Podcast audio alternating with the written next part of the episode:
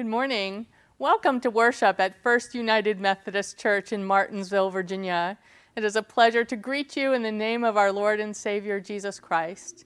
This is the day that the Lord has made. Let us rejoice and be glad in it.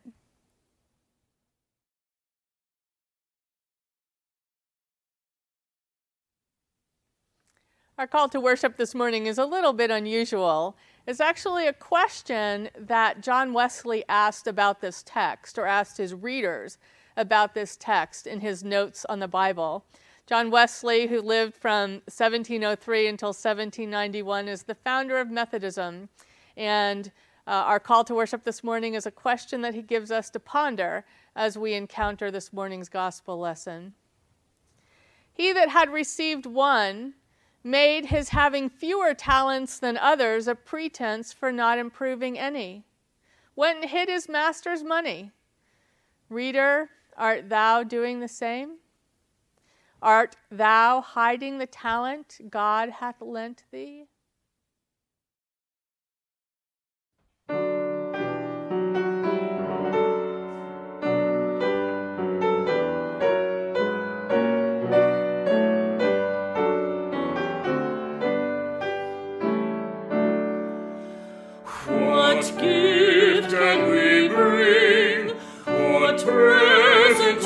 Token, what words can convey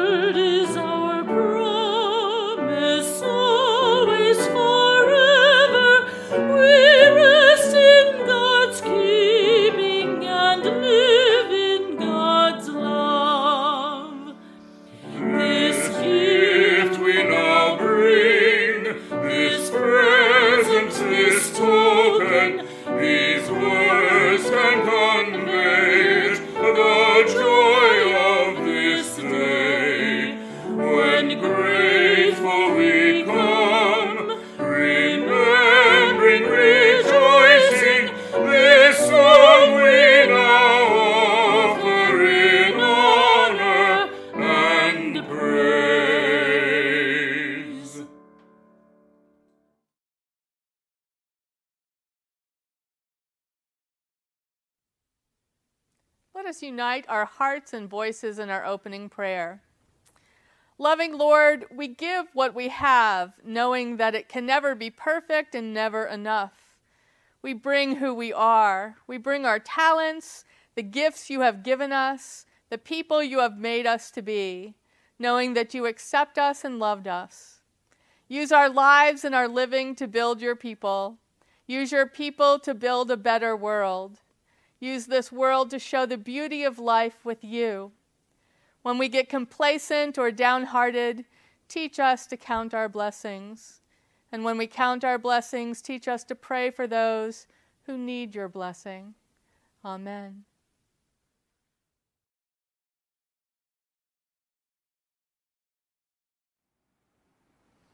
I would like to ask for the attention of the children now for children's time. This morning we have a parable, which is a story that Jesus told, and it's actually a pretty well known story. It's called the Parable of the Talents. A talent was actually a unit of money. So, in the story itself, we're talking about money. A master goes away on a long trip. and he has three servants, and he gives five talents to one servant, and two talents to the next servant, and only one talent to the last servant.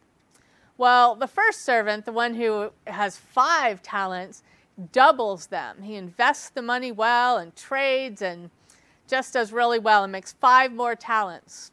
And the second servant does the same thing. He takes his two and he doubles his money, and so he has four to return to his master when his master gets back from his trip. But the third servant, the one who was only given one because the master just didn't really think that he had, I don't know, that he had the skills to really do much with it, he didn't do anything with it. He buried the the talent. He dug a hole in the ground and literally buried the money.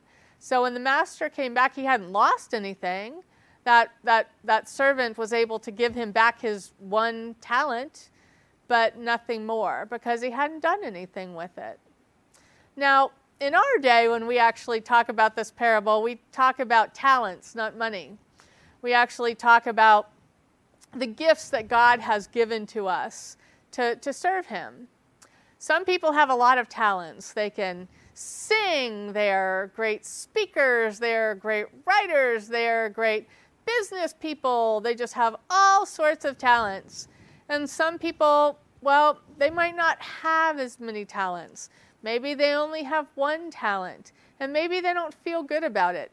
Maybe it's a talent that they don't like. They wish that they could sing really well, even though they do have a talent, they can write really well. They don't want to use that talent because they don't have the talent they want. Or maybe they just don't feel confident enough using that talent. Or maybe they feel like other people don't think their talent is very important. Well, what this story tells us is that God gives us talents for a reason. And God wants us to use those talents to the fullest of our ability, whether they're the talent we wanted, whether they're the talent we feel confident using, whether they're the talent that we think other people are, appreciate, doesn't matter. Doesn't matter. God has given to each one of us something to do, and He wants us to do it with a fullness of heart. And the way that we can do that is by trusting Him, trusting Him that He gave us this talent for a reason, and trusting Him that there will be a reason for us to actually use it and use it well. So, this week I want you to think about what you're good at, what your talents are, what God has equipped you to do, and think about how you can do that better and better and better as a way to honor God, and God will make it so. Thanks for listening.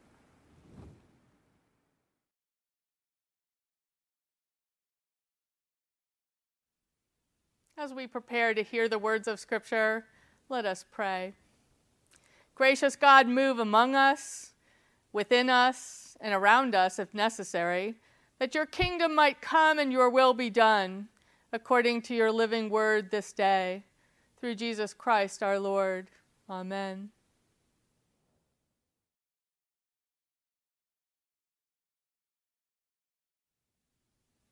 Our Old Testament lesson this morning is Psalm 123. To you I lift up my eyes, O you who are enthroned in the heavens.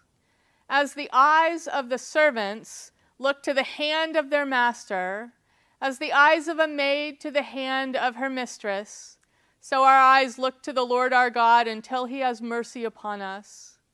Have mercy upon us, O Lord, have mercy upon us for we have had more than enough of contempt.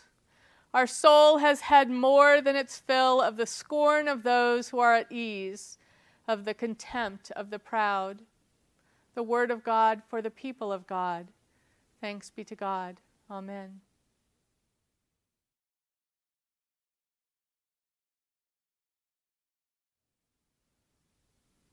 Our gospel lesson this morning is found in the 25th chapter of Matthew's Gospel beginning with the 14th verse. For it is as if a man going on a journey summoned his slaves and entrusted his property to them. To one he gave five talents, to another two, to another one, to each according to his ability. Then he went away. The one who had received the five talents went off at once and traded with them and made five more talents. In the same way, the one who had two talents made two more talents. But the one who had received the one talent went off and dug a hole in the ground and hid his master's money. After a long time, the master of those slaves came and settled accounts with them. Then the one who had received the five talents came forward, bringing five more talents saying, Master, you handed over to me five talents. See, I have made five more talents. His master said to him, Well done, good and trustworthy slave. You have been trustworthy in a few things. I will put you in charge of many things. Enter into the joy of your master. And the one with the two talents also came forward, saying, Master, you handed over to me two talents. See, I have made two more talents. His master said to him, Well done, good and trustworthy slave. You have been trustworthy in a few things, and I will put you in charge of many things. Enter into the joy of your master. Then the one who had received the one talent also came forward, saying, Master, I knew that you were a harsh man, reaping where you did not sow, and gathering where you did not scatter seed. So I was afraid, and I went and hid your talent in the ground. Here, you have what is yours. But his master replied, You wicked and lazy slave, you knew, did you, that I reap where I did not sow and gather where I did not scatter? Then you ought to have invested my money with the bankers, and on my return I would have received what was my own with interest. So take the talent from him and give it to the one with the ten talents. For to all those who have, more will be given and they will have an abundance. But from those who have nothing, even what they have will be taken away. As for this worthless slave, throw him into the outer darkness, where there will be weeping and gnashing of teeth. This is the gospel of our Lord Jesus Christ. Thanks be to God. Amen.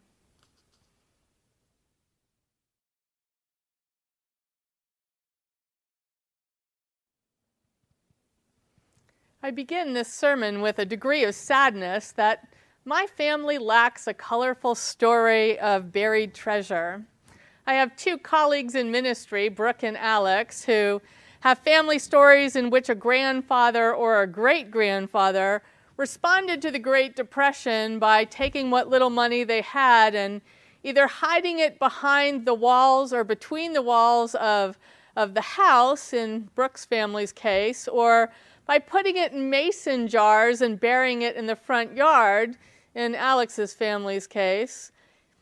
And in both cases, the money was never found. Again, I'm, I'm unsure of whether these stories are actually true or whether they were just told to Brooke and to Alex when they were little boys to keep them busy, tapping on walls and digging holes in the yard in an attempt to find hidden or buried treasure.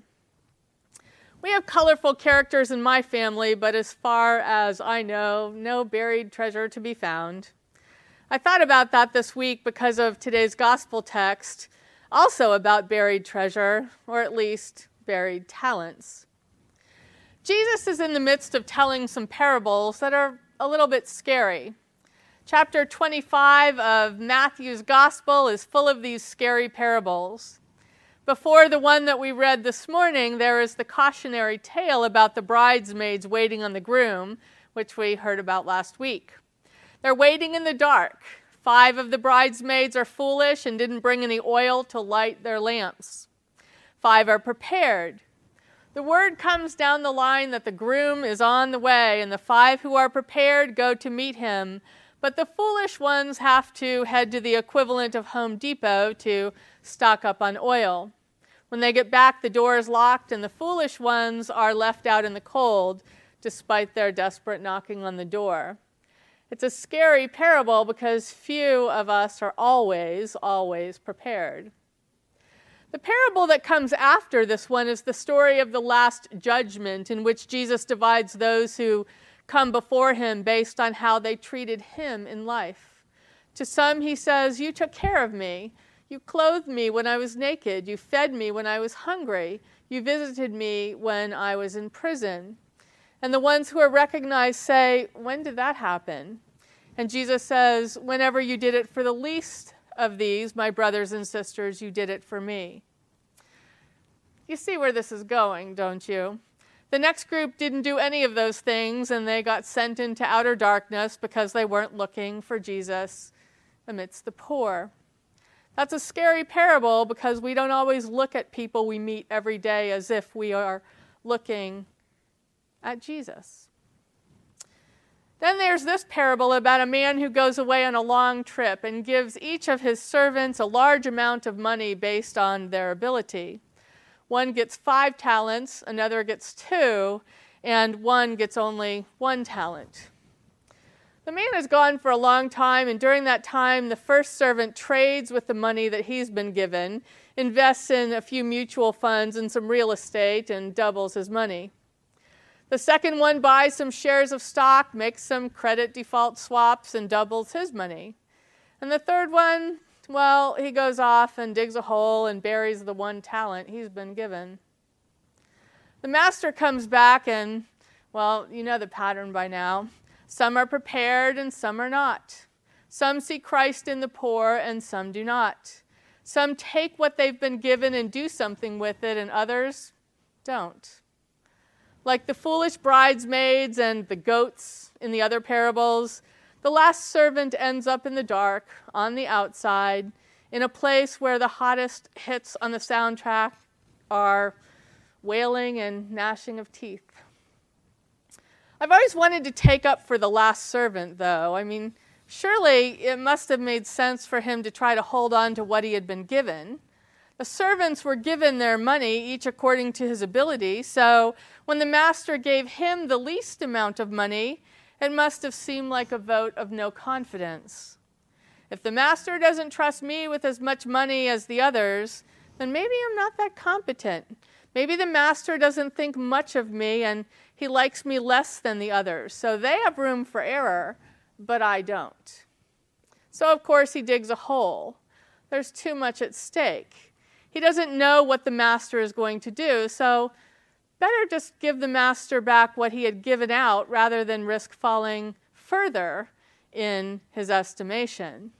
What else do you do when you don't feel confident in yourself? If it's all up to you and you don't think you're up to it, you play it safe. You dig a hole. You hope what little you have will get you through. You don't expect to grow and expand a lot in your life. So, when it's all up to you and you don't think you're up to it, how often have we been there? That's what makes these parables scary. They demand faithfulness, and far too often we know what is required is or feels like more than we've got. Have you ever had trouble being faithful? Have you ever doubted that you had what it takes to be a disciple of Jesus Christ? Do you hear these parables and get a little bit nervous? Do you hear the demands of the gospel and feel a little bit worried? Do you hear the call of God and wonder if God has dialed the wrong number? Do you see the eyes of Jesus looking at you and look over, at you, over your shoulder because surely he must be looking at someone else? Do you feel the Spirit moving and hesitate to jump on for the ride? Do we have it in us to be faithful? To use the gifts with which we have been entrusted instead of losing them or burying them or ignoring them? What is that bumper sticker? What would you do if you knew you could not fail? Or we, will we always be the foolish ones, the goats, the servants who dig a hole to store what little dignity we can muster so that at least we won't lose that. This is no way to live, and it is not the good news that Jesus intends. The master of the story recognizes it too. Faithfulness must be more than a hole in the ground, a hole in the ground that will hold a few small tokens. If you think that these parables from the 25th chapter of Matthew's gospel are scary, keep reading. Chapter 26 is, wor- chapter 26 is worse. The first disciples, the one who were seated at Jesus' feet as he told these parables, who saw his eyes as he told them, who watched his back as they followed him, these disciples had every reason to be faithful. and they begin to fall away. The plot to kill Jesus thickens. A group of powerful leaders plan his arrest and death. A woman comes to him while he sits at the table of a leper and breaks a costly jar of perfume over his head, and no one recognizes that she is anointing him in the same way that one would anoint a dead body.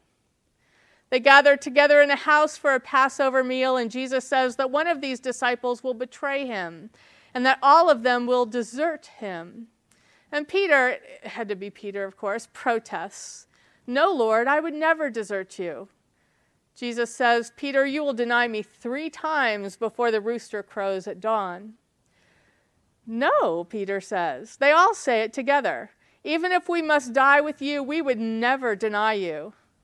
But later they go up to a lonely garden to pray, and Peter can't even stay awake to watch.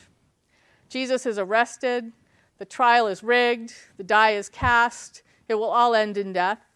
The disciples melt away, and Peter spends his vigil in the courtyard doing exactly what he swore he would never do. Even as I must die with you, he had said, and yet he denies Jesus three times. The rooster crows, the cross awaits. Those who swore to be faithful are nowhere to be seen. If this is so, if what it takes to be faithful is something that not even his first disciples could, could muster, then what hope is there for you and for me who have trouble even caring for what little we have? I think our hope is in the second servant. The first servant is the super confident one. He's like the kid in class who always had the right answer. He's like the person who always knows exactly the right thing to say. He's like the person who always seems to be in the right place at the right time to make a way for himself.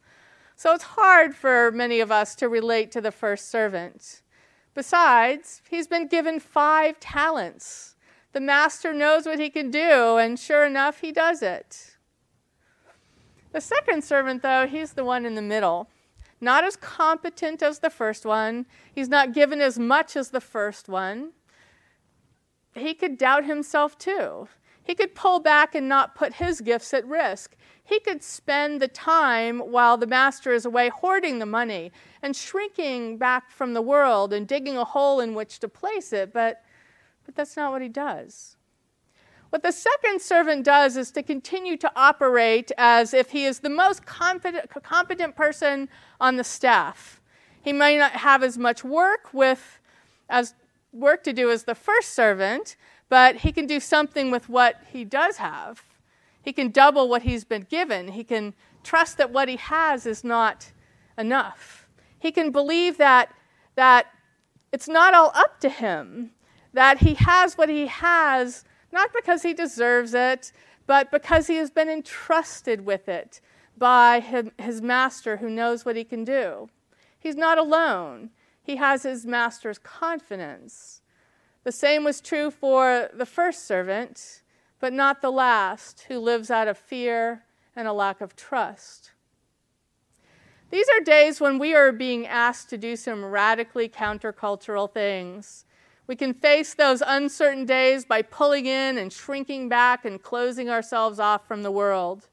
We can live out of fear. Or we can remember that Jesus responded to the fear of the world by opening his arms.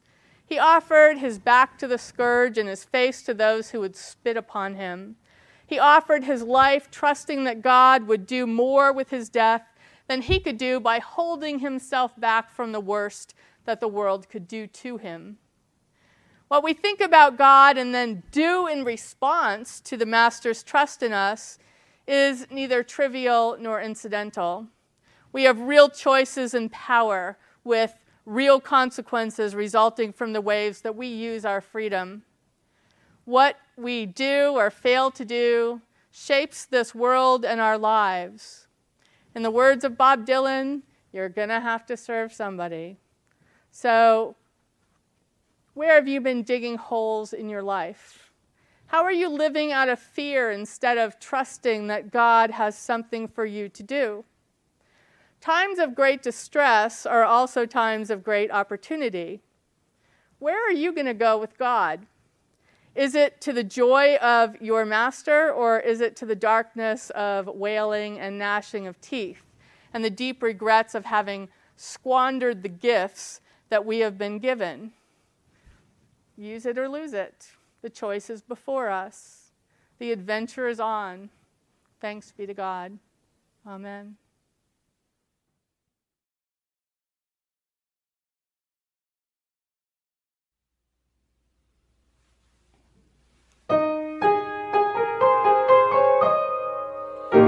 Tis the gift to be simple, tis the gift to be free, tis the gift to come down where you ought to be. And when we find ourselves in the place just right, twill be in the valley of love and delight.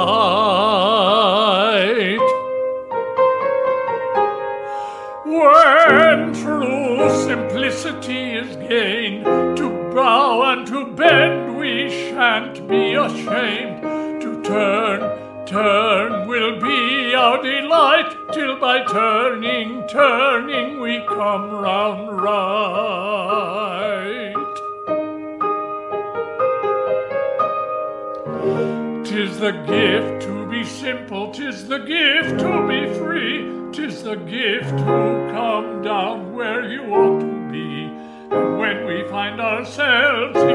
place just right, twill be in the valley of love and delight.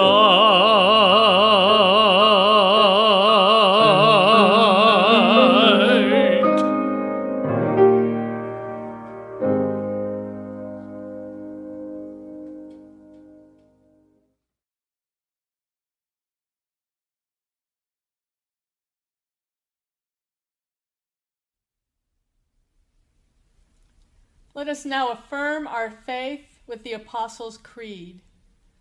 I believe in God the Father Almighty, maker of heaven and earth, and in Jesus Christ, his only Son, our Lord, who was conceived by the Holy Spirit, born of the Virgin Mary, suffered under Pontius Pilate, was crucified, dead, and buried.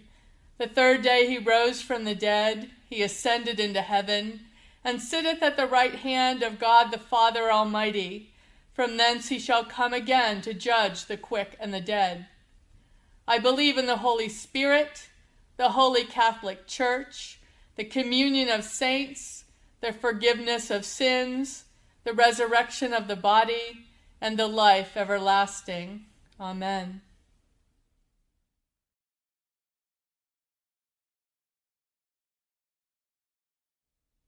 And now, with the boldness of children of God, let us pray as our Lord has taught us.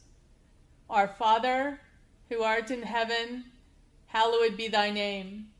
Thy kingdom come, thy will be done, on earth as it is in heaven. Give us this day our daily bread, and forgive us our trespasses as we forgive those who trespass against us. And lead us not into temptation but deliver us from evil. For thine is the kingdom, the power, and the glory forever. Amen.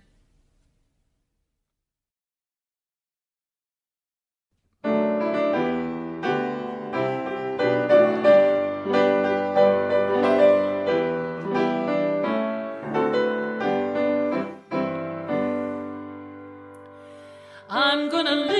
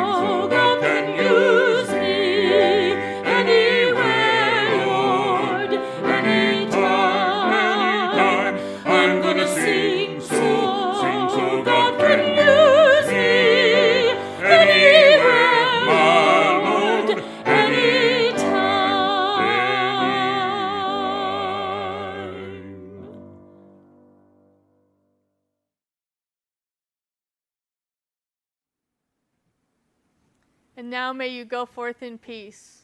Know that you are not alone.